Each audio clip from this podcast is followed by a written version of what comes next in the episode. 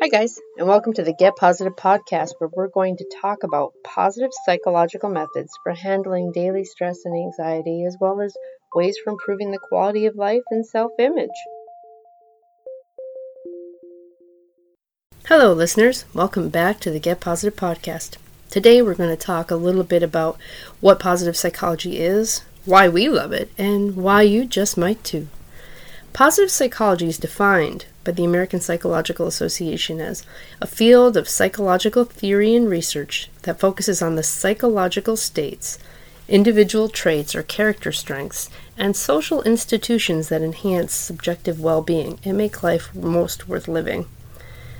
When it comes to these psychological states, um, they're referring to things like contentment, joy, uh, a feeling of inner peace, and when it comes to character strengths and individual personality traits, these could be uh, intimacy, integrity, altruism, or wisdom.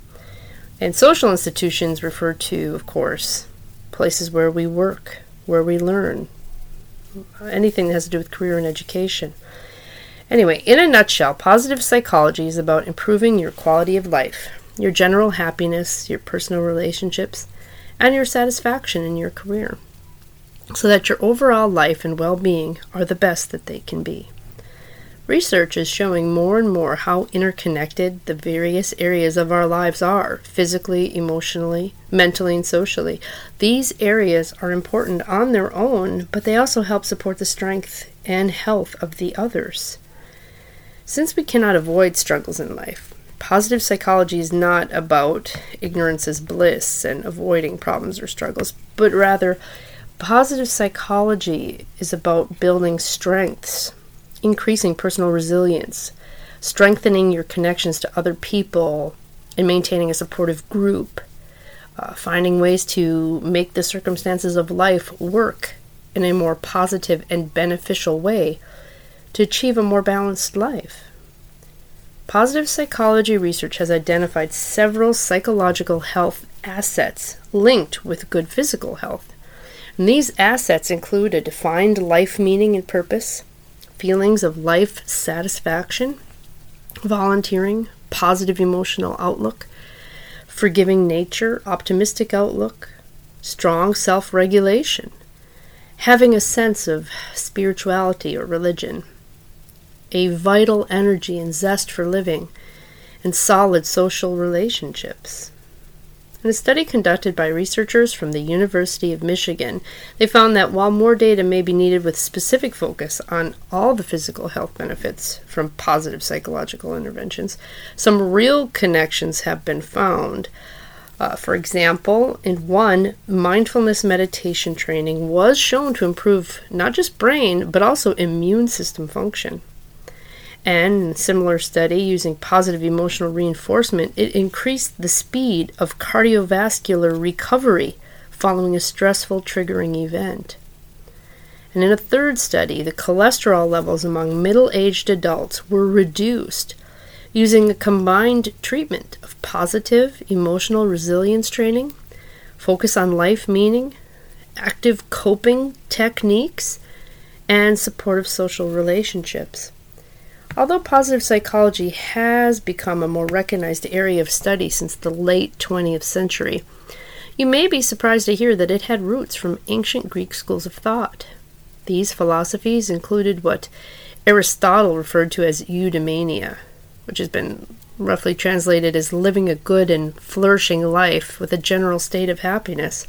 And he was not the only philosopher from long ago to take a similar view.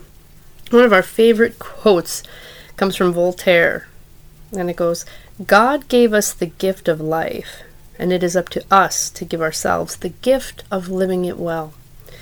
Another interesting thing to note is that mindfulness practice of positive psychology has a history linked to spiritual practices of the ancient East.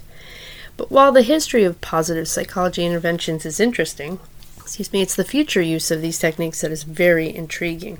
Research is showing that positive psychology has practical applications for improving our personal lives, relationships, education, career, and as explained a few minutes ago, it can benefit both physical and mental health.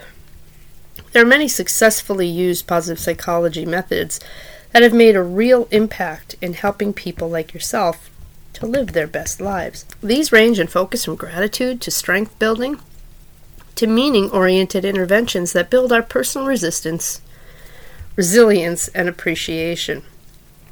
In upcoming episodes, we will focus more closely on various individual approaches. One of the best research studies that illustrates how effective positive psychology methods can be on improving happiness was conducted by Michael Fordyce in 1983 and was focused on 14 fundamental components. These components included being true to oneself at all times rather than presenting a false image to others, replacing negative thought and self talk with positive reinforcing messages, improving focus and mindful awareness of the present circumstances, giving attention to productive time and effort while at work, using optimistic thoughts and reasoning processes to increase a positive outlook, appreciating the value of close relationships and spending time socializing to cultivate them. These are just to name a few.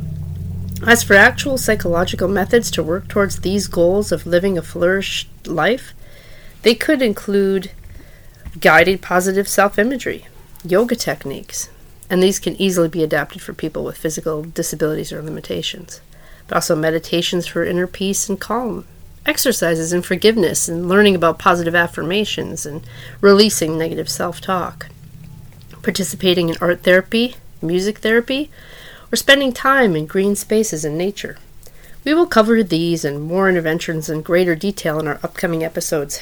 Be sure to subscribe so you don't miss out on all the interesting discussions to come. And thanks everyone for joining us for today's chat. Make today a great day. Thank you for sharing today's discussion with us. Once again, this was for informational purposes only. If you enjoyed today's podcast, please subscribe to our channel and consider sharing feedback in your social media. Be sure to link back to us so we can mention you in our shoutouts section of future episodes.